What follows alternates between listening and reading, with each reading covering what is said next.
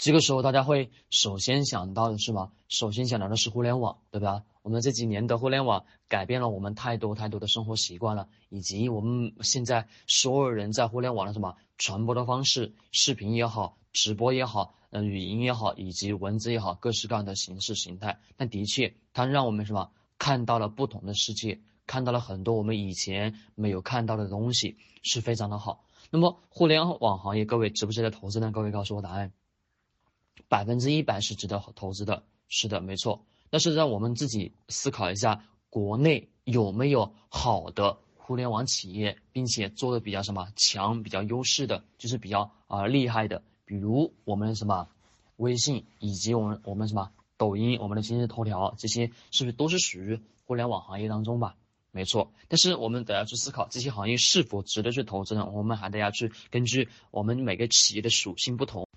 不同属性当中去筛选出来，这个企业是否值得投资？在我们前面跟大家去讲过，是吧？我们买进卖出的一个原则基础是什么啊？那我们想想啊，这个行业、这个行业当中的这个企业是否真实属于我们的这个买进卖出的三原则？如果都属于，那么 OK，这个行业、这家公司就值得什么？我们去留意的，值得我们什么去观察的？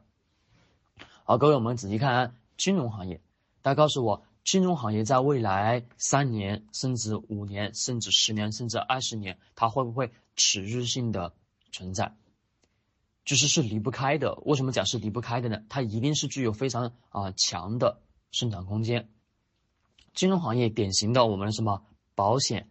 保险除了保险以外还有什么？还有我们的呃咱们的银行业，对吧？各式各样的贷款，其实银行放贷款，各位挣的钱多不多？太多太多了吧？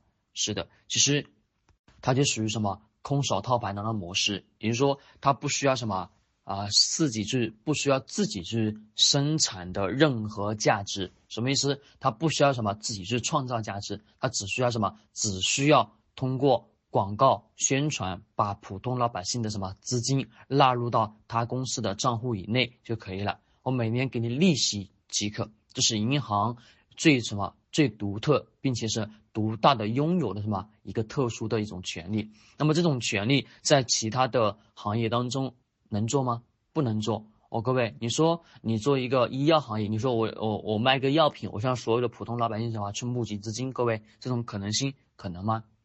但你只能什么在医药行业当中去加金融的方式去募集吧。但是你会发现，它已经就涉及到非法集资了。那这个时候你就是违规了。违规的情况之下，你想要什么去发展？可能吗？不可能。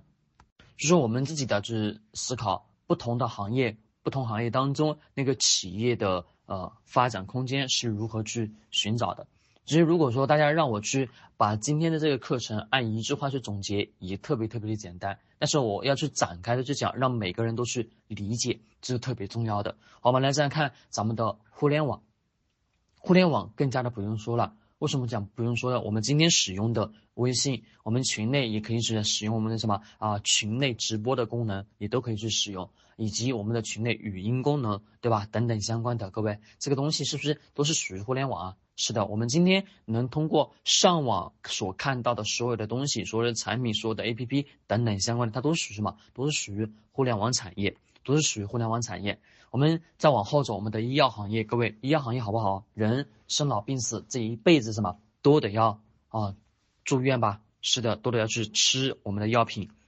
那医药的市场空间有多大？太大太大！加上我们中国什么？中国老龄化的这个市场，老龄化，老龄化人口不断什么在增加，以及新生癌的增加，新生癌增加是不是每年都得要需要打一个什么疫苗？或者说有一些呃小孩先天的某某某某畸形啊等等相关的，他们什么每天都是要花费高昂的费用吧？